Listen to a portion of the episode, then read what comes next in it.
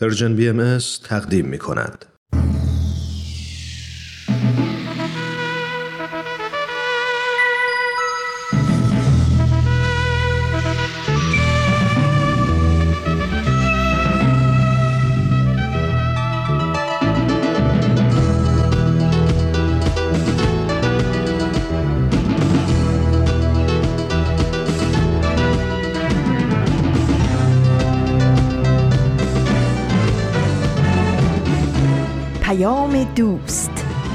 برنامه ای برای تفاهم و پیوند دلها.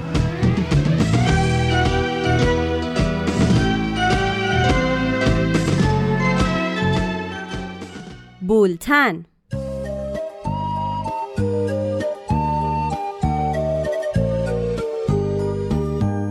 امروز سیوم بهمن ماه 1399 خورشیدی برابر با 18 فوریه 2021 میلادی است. این 22 دومین شماره بولتن است.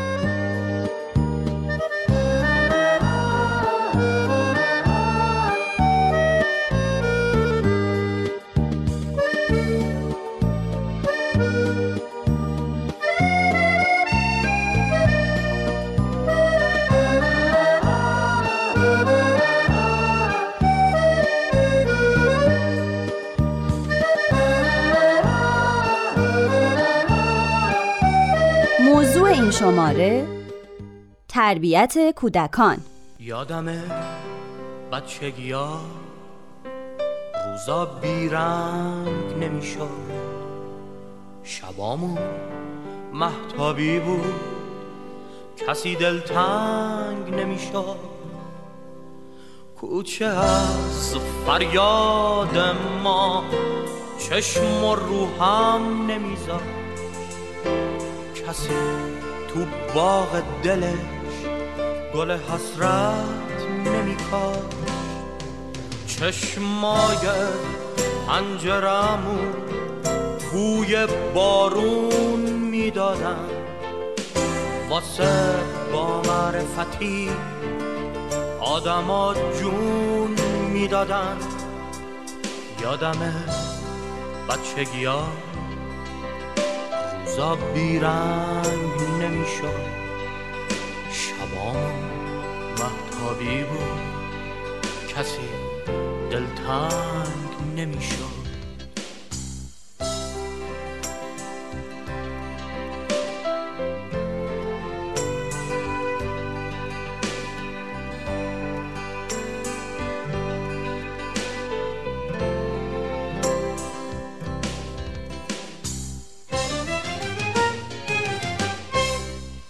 خونمون کاگلی و کوچه ها خاکی بودن.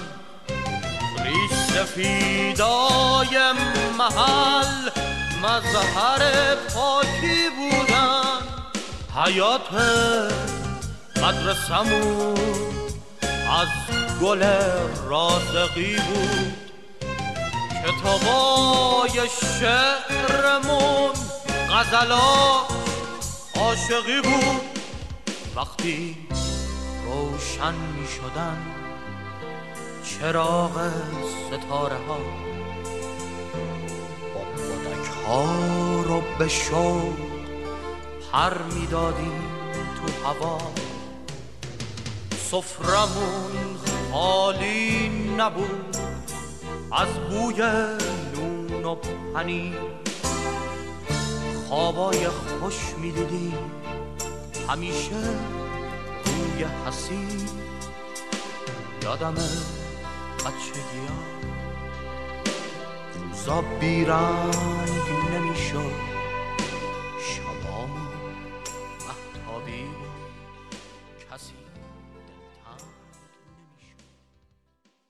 من نیوشا راد میزبان شما در بولتن هستم. سردبیر برنامه آزاده جاوید. سه تا داره. یکی از یکی بهتر. برای تربیت زحمت کشید خب امکانات داشتن. اتفاقا نه. برای تربیت کودک. فقط محبت. من هیچی یاد نمی‌گیرم. چی گفته؟ بابام میگه. چی بخوام می‌خوام. مخالفم لوس میشم. فقط مقررات و مامان و بابام همش میرن منو نمی‌برن. مخالفم. اعتماد به نفسشون رو از دست میدم. همیشه تحقیر میشون تنبیه بدنی؟ وحشتناکه. من یه هفته از خونه مامان بزرگم این که نمیشه. مخالفم. بچه باید وظیفه‌شو بدونه دخترشون خیلی عصبیه. میفرستنش تو اتاق از تاریک. اتاق تاریک میترسم. همش گریه می‌کرد هر چی پسرشون می‌خواد براش فراهم. این که نمیشه. موافقم بچه پرتوقع میشه. باید متعادل محبت زیاد. جدیت در نظم و ترتیب. من اون لباس رو دوست ندارم از رنگش بدم. باید با بچه مرتب صحبت باید کرد. باهاش صمیمی باید دوستش داشت. باید بدون دوستش دارم باید حد و مرز تعیین با کرد عشق. با احترام. نزن باید به بچه ها احترام بزرگ مخالفم. من من بزرگترشم. می‌دونم چی کودک درسته. باید تشویق برای بشه رفتارهای مثبت مامانم برام قصه میگه. سخنرانی و سرزنش. چه فایده؟ نباید بچه رو خجالت زده گریه کرد. می‌کنم. در تربیت کودک والدین. باید هماهنگ به باشه کودکانمون. عشق بدیم. خیلی دوستش دارم. امیدوارم بعد از شنیدن بولتن امروز با ما تماس بگیرین و نظرات و پیشنهادات خودتون رو با ما در میون بذارین. آدرس ایمیل ما هست info at persianbms.org امروز بولتن موضوع تربیت کودکان رو بررسی می‌کنه. ابتدا با پارسا فناییان همراه میشیم. او در برنامهش پاراگراف یادداشتی از شهرزاد رفیعی رو برامون می‌خونه.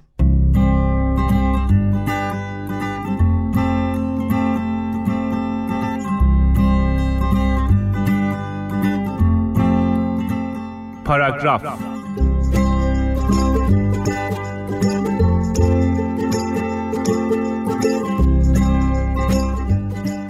یه بار یه جایی خوندم موسیقی بعد مثل پفکه. به بچه هامون پفک ندیم. بعد هزار تا فکر به سرم زد. اولیش این بود که ابتزال می‌تونه همه جا حتی در موسیقی که غذای روحه جا بگیره.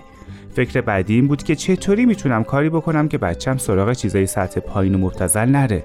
شروع کردم به مطالعه. هر کی یه نظری داده بود. بعضیا نوشته بودن سخت نگیرین اینا برای غیر دادنه. یه نفرم در مخالفت گفته بود که اگه پدر و مادر دوروبرشون رو پر کنن با چیزای درست حسابی بچه ها دنبال چیزای مبتزل نمیرن. قبول دارم ها اما من که نمی‌تونم بچم رو ایزوله کنم.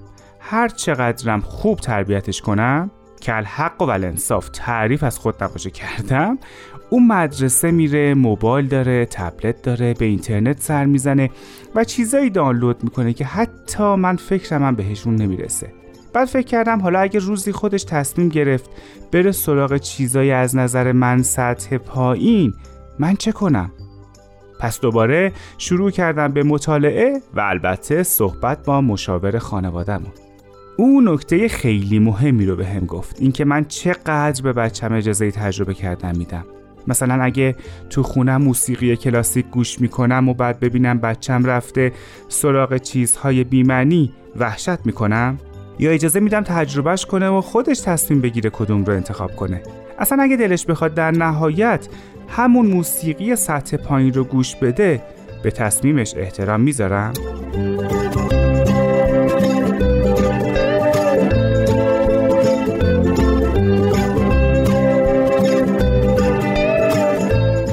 تو مسیر مطالعه فهمیدم بچه من باید قدرت تجزیه و تحلیل داشته باشه. قدرتی که به او این توانایی رو بده که خودش بتونه خوب رو از بد تشخیص بده.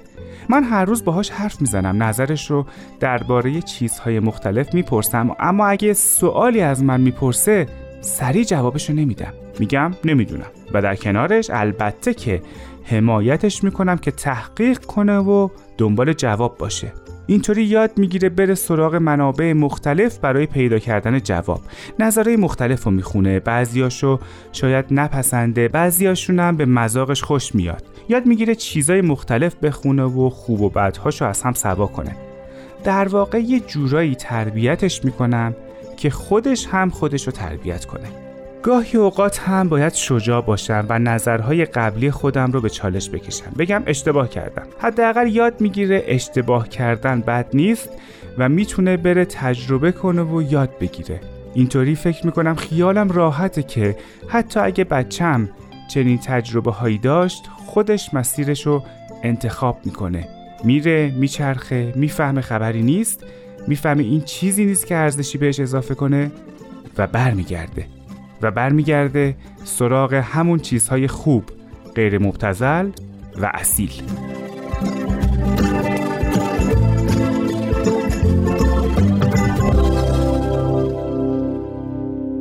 خیلی از ماها وقتی موضوع تربیت کودکان به میون میاد ناخداگاه به یاد دوران کودکی خودمون میفتیم. بعضیامون از این یادآوری شاد میشیم و دلمون می‌خواد برای لحظاتی هم که شده به اون دوران برگردیم. بعضیامون برعکس. از یادآوری اون خاطرات غمگین میشیم و هر کاری می‌کنیم تا ذهنمون رو از خاطرات تلخ گذشته دور نگه داریم. فکر می‌کنین علت اصلی این احساسات مختلف چیه؟ موقعیت اجتماعی خانواده، رفتار و عملکرد پدر و مادر با ماها که فرزندانشون بودیم، نابسامانی وضعیت اقتصادی، همه اینها یا علل دیگه. خب بریم برنامه یادی از گذشته رو بشنویم. برنامه ای که آزاده جاوید تهیه می‌کنه. پگاه موافق نوشته ای از خودش رو برامون می‌خونه.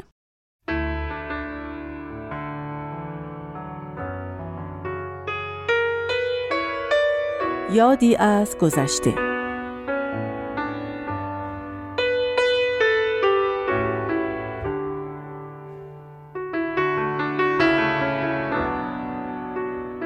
جواهر وجود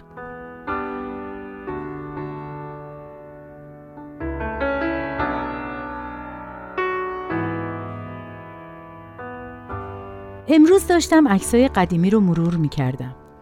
رسیدم به عکسایی که تقریبا 15 سال پیش با گروهی از بچه های محله گرفته بودیم.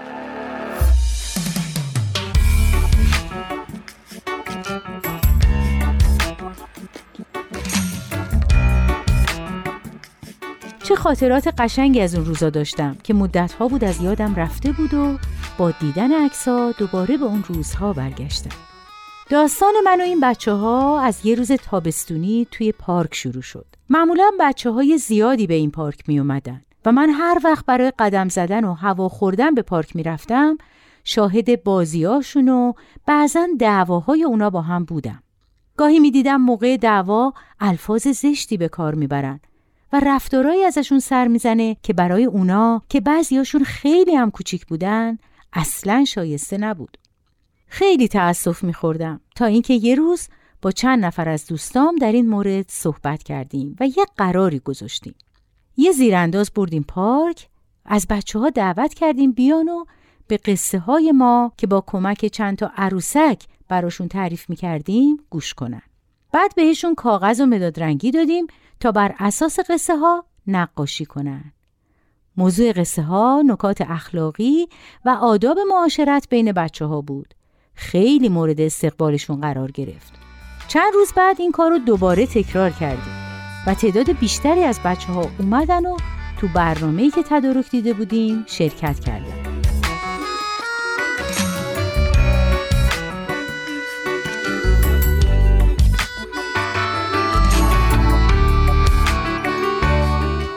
قصه ها درباره مهربونی، احترام، خوشزبونی، گذشت و فداکاری و از این قبیل موضوع بود و خیلی بچه ها رو جذب می کرد. تا مدتی چند روز یک بار این برنامه رو داشتیم تا اینکه کم کم هوا سرد شد و دیگه نمی‌شد توی پارک دور هم جمع بشیم. از بچه ها دعوت کردم بیان خونمون. دفعه اول فقط دو نفر اومدن. ولی از جلسه های بعدی هر بار تعداد بچه ها بیشتر و بیشتر شد تا اینکه حدود 35 نفر شده بودن. با بچه ها نمایش و سرود و شعر و داستان کار می کردیم. دو سه بارم جشن گرفتیم و والدین رو دعوت کردیم و بچه ها نمایش ها و سرودهایی رو که تمرین کرده بودن اجرا کردن و این عکس ها یادگار همون روزا بود. یادم تو این جشن ها والدین چقدر از اینکه رفتار بچه هاشون تغییر کرده ابراز خوشحالی می‌کردن. یکی از مادرها می‌گفت دختر من که همیشه تو خونه همه در خدمتش بودن و به محض اینکه خواستش با کمی تأخیر برآورده می‌شد بنای داد و فریاد و گریه رو میذاشت حالا هر روز میاد و به من میگه مامان کاری داری کمکت کنم یه مادر دیگه می‌گفت من به دخترم همیشه تاکید می کردم که تو مدرسه به هیچ وجه خوراکیشو به دوستاش نده و تمامشو خودش بخوره. ولی الان اون به من میگه مامان من خوراکیمو با بچه ها قسمت می‌کنم تا اونا هم مثل من از خوردنش لذت ببرن. پدر یکی از بچه ها می‌گفت پسرم تمام این شعرها و داستانا و مطالبی رو که شما بهشون یاد میدین تو خونه برای ما می‌خونه. حتی وقتی مهمونم داریم میاد و براشون این برنامه ها رو اجرا می‌کنه. راستش خود مام از وقتی پسرمون میاد به این کلاس تو رو درواسی اونم که شده خدایی اخلاقمون بهتر شده. تو تمام اون چند سالی که من این کلاس رو برای بچه های محل گذاشته بودم فقط یک مادر بعد از چند جلسه دیگه بچهش رو نیاورد. و دلیلش رو هم اینطور گفت که شما خیلی کارا و حرفای خوب و قشنگی به بچه ها یاد میدین. ولی اینا به درد این اجتماع امروز نمی‌خوره. تو این جامعه که همه گرگ هستن بچه ها هم باید گرگ بار بیان تا بتونن وقتی بزرگ شدن گلیم خودشون رو از آب بیرون بکشن. بهش گفتم این اجتماع رو همین بچه ها می سازن. هر کدومشون می‌تونن دنیای اطرافشون رو تغییر بدن. اجازه بدین به جای گرگ همین انسان که هستن باقی بمونن. اون مادر این حرفا رو باور نداشت و دخترکش رو در حالی که با حسرت به دوستاش نگاه می‌کرد با خودش برد.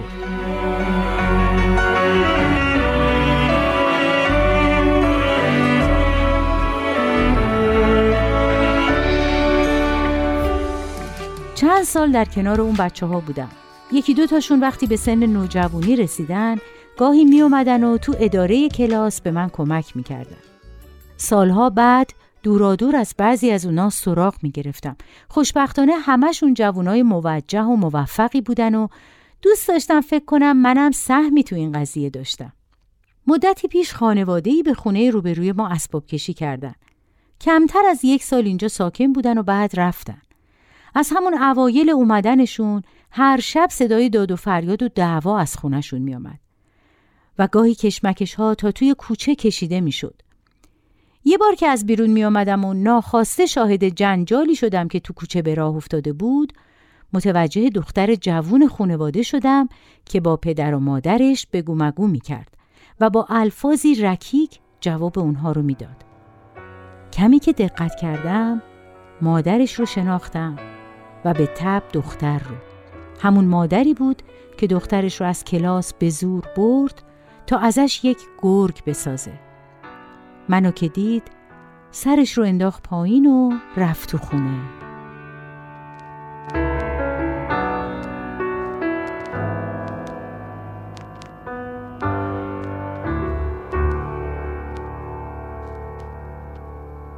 با بولتن همراه هستید. موضوع این برنامه تربیت کودکانه. اونچه که مسلمه نحوه برخورد والدین با کودکان ارتباط مستقیمی با تربیت اونا داره روش هایی که والدین برای تربیت فرزندانشون انتخاب می‌کنن در شکل دادن شخصیت اونها تأثیراتی مستقیم داره کودکان ممکنه از محبت بیقید و شرط والدین برخوردار باشن و یا در محیطی بزرگ بشن که محدودیت های شدیدی بر اون حاکمه. طبیعیه که از این دو محیط کاملا متفاوت فرزندانی بیرون میان که کمبودهای زیادی دارن و یا دچار آسیبهای عاطفی و روانی قابل توجهی شدن. روشی که از طرف اغلب متخصصان تربیتی پیشنهاد میشه محبت زیاد به کودک و در عین حال ایجاد محدودیت های مناسب برای کودکانه. اینکه والدین در قوانینی که برای کودکان وضع می‌کنن جدی باشن و با عشق و محبت فرزندانشون رو در اجرای اون قوانین تشویق کنن.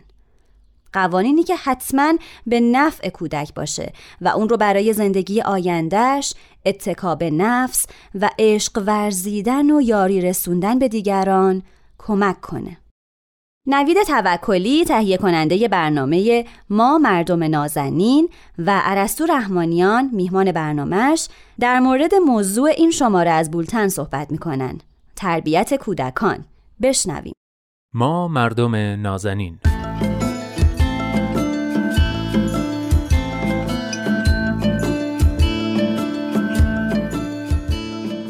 سلام. سلام به شما مردم نازنین. خوشحالم که این هفته هم با من نوید توکلی و برنامه خودتون.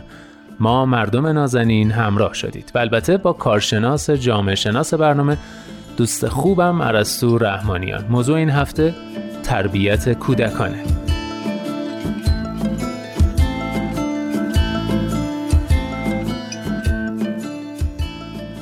خب عرستو جان خیلی خوش اومدی. امیدوارم خوب و سالم و سرحال باشی. به نظر میاد که موضوع تربیت کودکان تقریبا مثل اکثر موضوعات دیگه خیلی موضوع گسترده و میشه از جهات مختلف اونو بررسی کرد و دربارش صحبت کرد. و خب طبعا نمیشه تو ده دقیقه همه جوانب ماجرا رو بررسی کرد. و همین خاطر فکر کنم برای شروع اولین سوال می‌تونه این باشه که ترجیح میدی امروز از چه زاویه‌ای در مورد مسئله کودکان صحبت کنیم؟ یا کدوم وجه این ماجرا رو مهمتر یا حداقل پایه‌ای تر از بقیه می‌دونی. ممنون درود میفرستم به شما نوی جان و شنونده های خوب برنامهتون. ممنون بله البته این موضوع می‌تونه از زاویه روانشناختی و مثلا حوزه روانشناسی کودک روانشناسی تربیتی و غیره هم بررسی بشه ولی برای موضوع تربیت کودکان توی حوزه های مختلف جامعه شناسی هم میشه صحبت کرد. بله. حوزه آموزش و پرورش یکیشه که فکر می‌کنم بخش کوچیکی از اون رو تو برنامه گذشته هم صحبت کردیم. بله حوزه خود کودک حوزه خانواده حوزه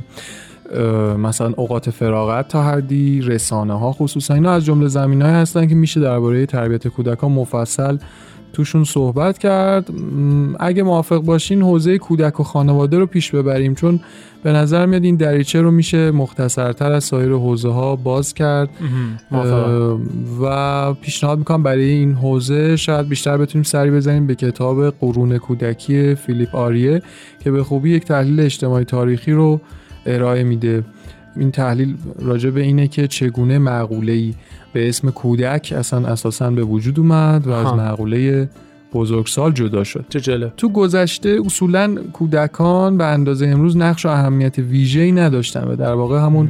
مثل بقیه انسان ها بودن منتها با اندام کوچکتر و احتمالا از نظر بقیه با عقل کمتر.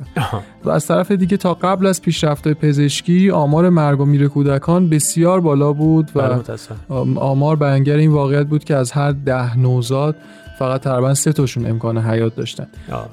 یه موضوع دیگه این بود که بچه ها اغلب نتیجه رابطه جنسی زن و شوهر بودن نه لزوما برنامه ریزی خاصی برای بچه دار شدن مثلا وجود می داشته برخلاف امروز که حالا معمولا توی خانواده های مدرن تر این برنامه ریزی صورت می‌گیره و بسترهای حد اقلی برای نگهداری و رشد کودک از قبل پیش بینی میشه. درست. اما به همون علت فوت کودکان از اونجا که از دست دادن کودک برای والدین سخت بود اونا عملا یک نوع مکانیسم دفاعی به خودشون گرفتن. یعنی سعی می‌کردن با نوزادان و کودکان خودشون رابطه عاطفی گرمی برقرار نکنن عجب. تا موقع حالا مرگ اینها تحمل فقدان اونا سخت نباشه.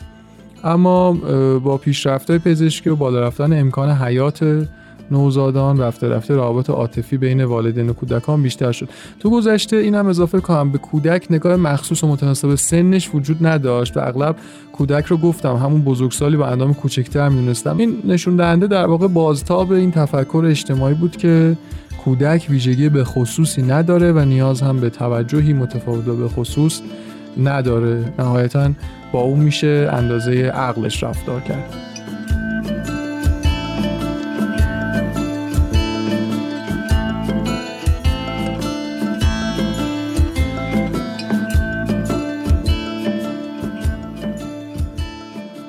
خب این نگاه دیگه الان می‌تونیم بگیم عجیب و تلخ به کودکان از چه زمانی و اصلا چطوری تغییر کرد؟ چی شد که نگاه و رویکرد تربیتی نسبت به کودکان عوض شد؟ بله فکر می‌کنم حدود قرون 16 و 17 تو خانواده های برجوازی بچه رو تو نوزادی میفرستادن روستایی مثلا پیش دایه تا هم تو هوای بهتر و هم با تغذیه از شیر مادر بتونه زندگی کنه و در واقع زنده بمونه. این کودک در واقع هدف بود که فقط زنده بمونه تو طبقات مختلف اغلب بچه ها خارج از خونه بزرگ می شدن به تدریج و فرستادن این بچه ها به مدرسه این رویه تا حدودی تغییر کرد. مدارس محلی برای تعادل میان نیروهای حفظ کودکان تو خونه و از اون طرف نیروهای گریز اونا از خونه موثر واقع شدن. کودکان تو مدرسه آداب مختلف اجتماعی رو فرام گرفتن و با مسائلی مثل مثلا بهداشت و نظم و اینا آشنا می شدن این تاثیر خودش رو به خونه ها برد و در نتیجه خونه تبدیل به محلی شد خصوصی و دارای نظم و ترتیب. یعنی تاثیر اولیه اون مدارس توی خونه ها و تغییر شکل خونه ها و البته زن و شوهر هم به مسائل زندگی همدیگه و مراقبت از کودکان اینجوری بیشتر توجه نشون می‌دادن و علاقه من شدن. کلا هم تقریبا میشه گفت توی همین دوران بود که خانواده مفهوم جدی تری پیدا کرد. چون تا قبلش زندگی خصوصی چندانی وجود نداشت و مرز بین خونه و مثلا میادین عمومی شهر و اینا دقیقا مشخص نه آدما تقریبا یه جایی تو همین دیگه میادین و خونه و همه اینها هم در تعامل بودن دیگه. اما از این دوران خونه و خونواده رابطه تقابلی جدیتری با جامعه پیدا کرد و تونست تدریجا تبدیل به یه نهاد خصوصی بشه. فرزند در واقع بشه یک عنصر این خونه و اولین در واقع می‌تونم بگم جرقه های این که کودک و فرزند یک نقش به حساب بیاد و یک نگاه ویژه تری حداقل بهش بشه شاید مربوط به همین دوران بود. بسیار خوب. و اشاره داشتی به نقش مدارس در تربیت کودکان. اگه میشه یکم در مورد این مدارس اولیه و روششون برای تربیت کودکان برامون بگو. تا جایی که من می‌دونم اون زمان مدرسه ها دروس و علومی که الان رایجه رو درس نمی‌دادن. بله. معمولا تمرکز اونا روی آموزش بهداشت مثلا آداب اجتماعی نزاکت احترام و کلا ارزش اخلاقی بود. از طرفی گفتم که قشر برجوازی یعنی طبقات میانی نسبتا مرفه بودن که اول از همین بچه هاشون فرستادن مدرسه. در نتیجه با آموزش دیدن بچه ها یک تفاوت جدیدتر و ویژه‌ای بین این طبقه با دیگران به وجود اومد که اونا تونستن خودشون رو از توده مردم جدا کنن یعنی این طبقات. از صدای 16 17 کودک تبدیل به جزء ضروری و مهم خانواده شد همونطور که گفتم و اعضای خانواده باش ارتباط عاطفی گرم و عمیقی برقرار کردن و با هم برای آینده کودک برنامه ریزی می‌کردن. چنین خانواده ای که شامل خب هم والدین و فرزندان با حقوق نسبتا برابر می‌شد اولش تو اقشار فقیر وجود نداشت. چون خانواده های برجوازی درهای خونهشون رو به روی اقشار پایین میبستن و با هم تعاملی نداشتن. این مرز رو سعی می‌کردن حفظ بکنن به واسطه اون تفاوت و اون پرستیژی که احساس می‌کردن الان به وجود اومده. اما به تدریج در طی قرن 19 هم تقریبا آموزش مدارس و اینا همگانی تر شد. در واقع قرن 19 روانشناسی تونست دوره نوجوانی و اینها رو در واقع یک فکری به حالش بکنه به شیوه های تخصصی تربیت کودکان و نوجوانان بپردازه. روانشناسی یادگیری به وجود اومد. نمی‌دونم از طریق مدارس تغذیه مناسب دوره نوجوانی و ورزش مناسب برای رشد بهتر اونا ترویج داده شد و نهایتا قوانین حمایت از کودکان کم کم بیشتر شد. مثلا منع شبکاری یا بعد از اون خارج شدن کودکان از نیروی کار خانواده تا زمانی که مثلا پدری هست سرپرستی هست رسانه ها هم البته بیشتر به این موضوع پرداختن و همزمان با اون سواد مردم هم بیشتر شد. همه اینا حکایت از این داشت که کودک داره تبدیل میشه به معقوله مهمی که نیاز به حمایت و توجه داره چون موجودی شکننده موجودی عاطفی و با ویژگی های منحصر به فرد خودش. بسیار عالی. خیلی هم ممنون. اگه موافقه با یک جنبندی برنامه امروز رو تمام کنیم. خواهش می‌کنم. حالا به عنوان جنبندی تاریخی می‌تونیم مرورمون رو با دستبندی تاریخی فناکیس انجام بدیم. وسیلیوس امانوئل فناکیس یک انسانشناس یونانی آلمانی معاصر همونجور که از اسمش مشخصه. فناکیس شش مرحله تاریخی برای رابطه والدین فرزندان رو ترک کرده. میگه که مرحله اول تا قرن چهارم بوده یعنی قبول نوزادکشی. برای حفظ و تعادل جمعیت و مواد غذایی. مرحله دوم تا قرن سیزدهم بوده. یعنی دوره فرستادن کودک پیش همین دایه و دیر و سومعه و یا فرستادن اونا به خونه دیگران به عنوان مثلا کارآموز یا مستخدم و اینها. بله. یعنی یه مرحله اوضاع بهتر بود. مرحله سوم میشه قرن 13 تا 17 یعنی دوگانگی احساسات نسبت به کودک در خانواده که این بالاخره الان چیزی هست نیست موجودی هست که توجه می‌خواد نمی‌خواد اینها. و البته این دوگانگی در خانواده های مختلف هم چون فرق می‌کرده می‌تونیم اینجوری هم نگاهش بکنیم. مرحله چهارم یه قرن بعد یعنی قرن 18 تلاش والدین برای شناخت تفکر و احساسات کودکان بیشتر میشه اینجا. تو قرن 19 و 20 یعنی مرحله پنجم خانواده مهمترین مکان برای آمادگی و ورود به زندگی اجتماعی کودک میشه. و دیگه با پایان قرن 20 یعنی مرحله ششم طرح نظریه مختلف جامعه شناختی برای دفاع از کودک به عنوان عضو ضعیف در برابر فشارهای خانواده اینها در واقع اواخر قرن بیستم و اوایل قرن 21 دیگه خیلی جدی تر میشه و ما می‌بینیم که چقدر سرعت این تغییرات تو این قرون اخیر بیشتر بوده و تقریبا می‌تونیم بگیم تو همین دو سه قرن بوده که کودک تبدیل شد به یک معقوله جدی و مهم و مستقل از انسان بزرگسال.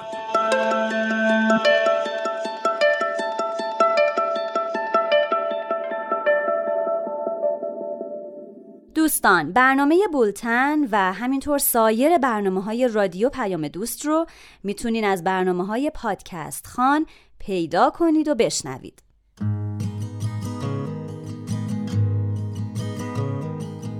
عشق مثل تو قصه ها نیست حتی شبیه افسانه ها نیست.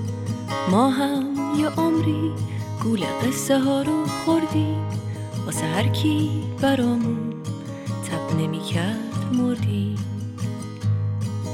عشق همون چشمای خسته است.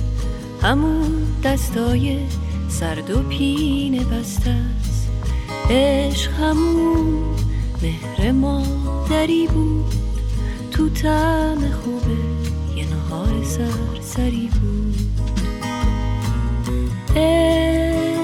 دلیه که برات نگرونه. همون نگاهه که شاید یادت نمونه. عشق لبخنده یه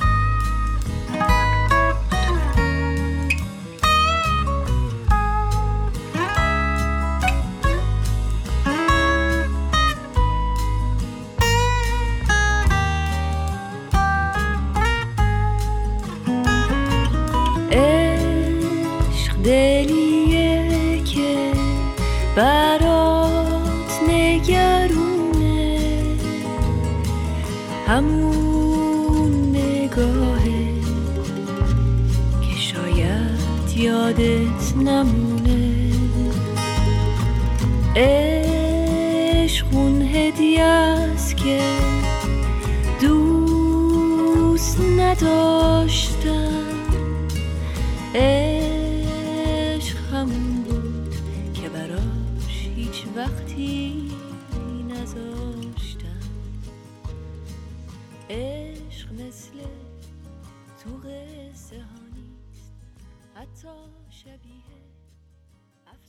وقتش رسیده که یک برنامه تنز بشنویم.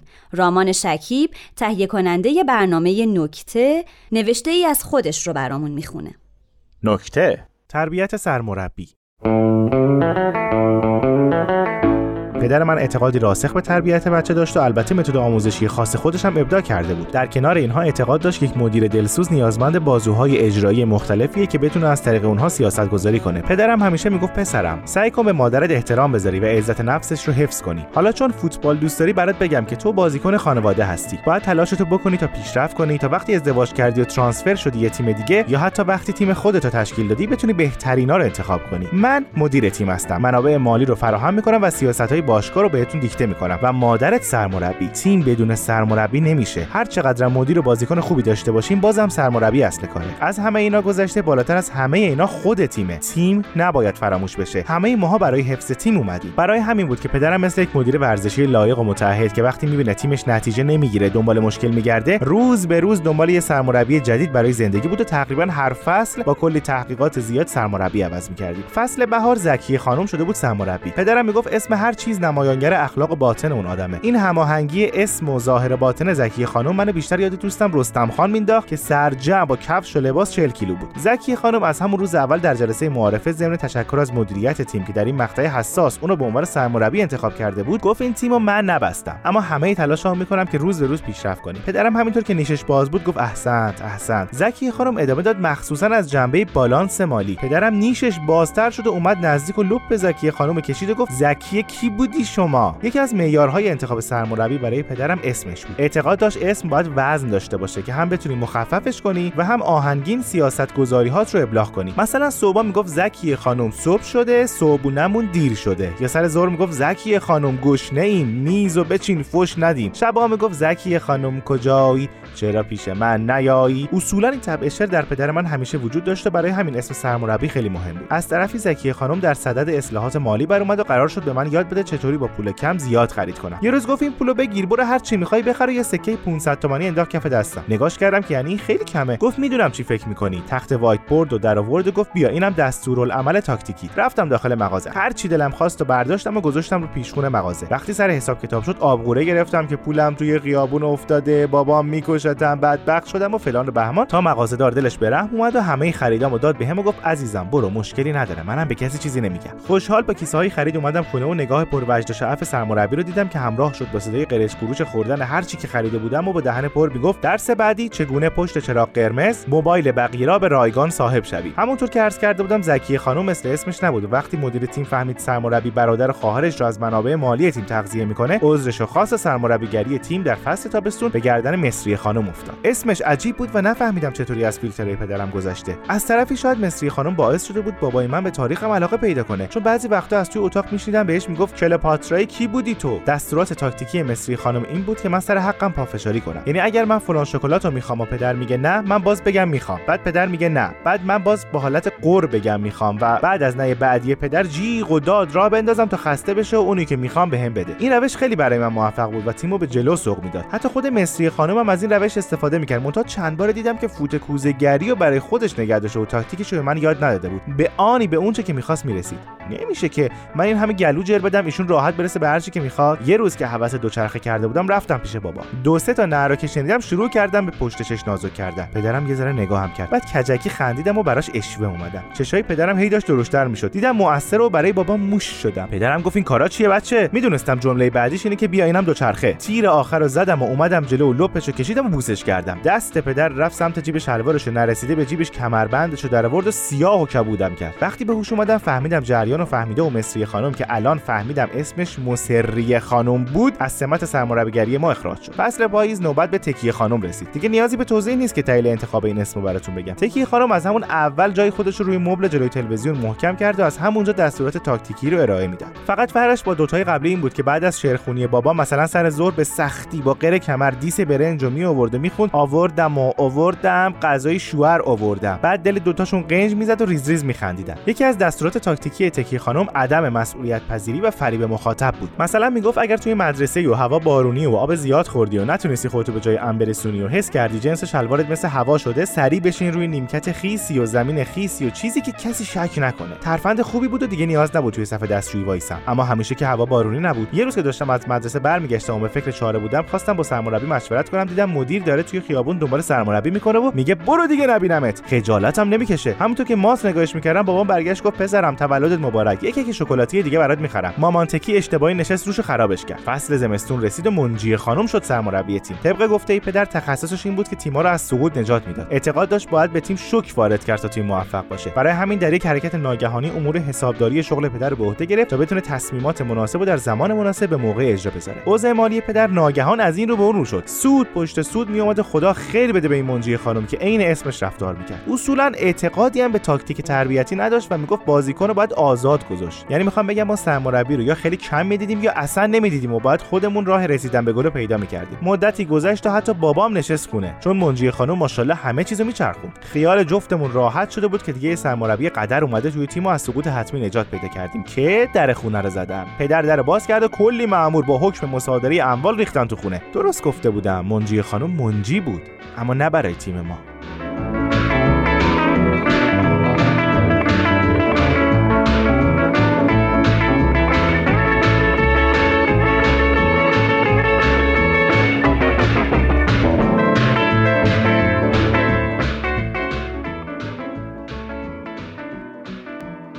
آیه های ملکوت و سایه حکمت.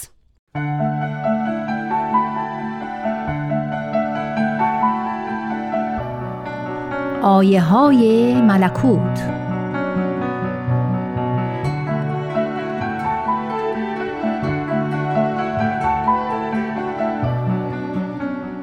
حضرت بهاءالله شارع آیین بهایی می‌فرمایند حضرت موجود می‌فرماید انسان را به مسابه معدن که دارای احجار کریمه است مشاهده نما. به تربیت جواهر آن عرصه شهود آید و عالم انسانی از آن منتفع گردد. و نیز می‌فرمایند آبا باید کمال سعی را در تدین اولاد مبذول دارند. چه اگر اولاد به این تراز اول فائز نگردد از اطاعت ابوین که در مقامی اطاعت الله است غافل گردد. دیگر چنین اولاد مبالات نداشته و ندارد. همچنین می‌فرمایند امروز تربیت اطفال و حفظ ایشان از سید اعمال نزد غنی متعال مذکور. اگرچه در ظاهر زحمت است ولکن سبب ظهور راحت ابدی بوده و هست.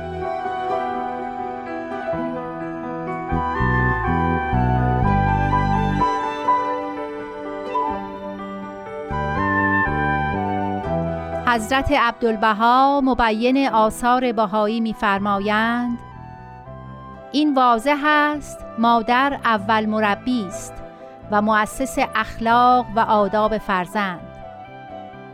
پس ای مادران مهربان این را بدانید که در نزد یزدان اعظم پرستش و عبادت تربیت کودکان است به آداب کمال انسانیت و ثوابی اعظم از این تصور نتوان نمود. و نیز می‌فرمایند مادر اگر از طفل حرکت ممدوحی بیند ستایش کند و تحسین نماید و تطیب خاطر طفل کند. و اگر ادنا حرکت بیقاعدهی صدور یابد طفل را نصیحت کند و عطاب نماید. و به وسائط معقوله حتی زجر لسانی جزئی اگر لازم باشد مجرا دارد. ولی ضرب و شتم ابدا جایز نیست.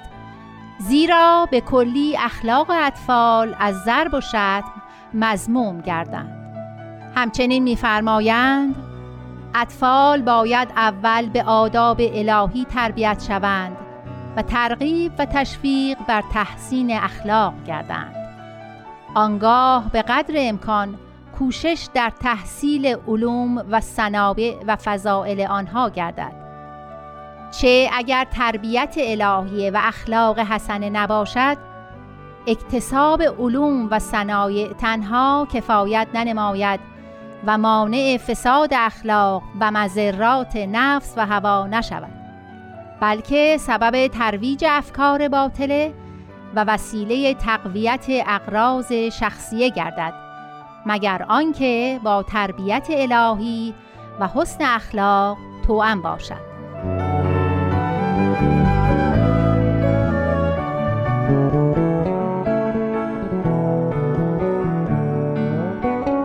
شوقی ربانی ولی امر دیانت بهایی می‌فرمایند هر طفلی من دون استثناء باید از صغر سن علم قرائت و کتابت را کاملا تحصیل نماید و به حسب میل و رغبت به قدر استعداد و استطاعت خیش در اکتساب علوم عالیه و فنون نافعه و لغات مختلفه و حرف و صنایع موجوده همت و سعی موفور مبذول نماید.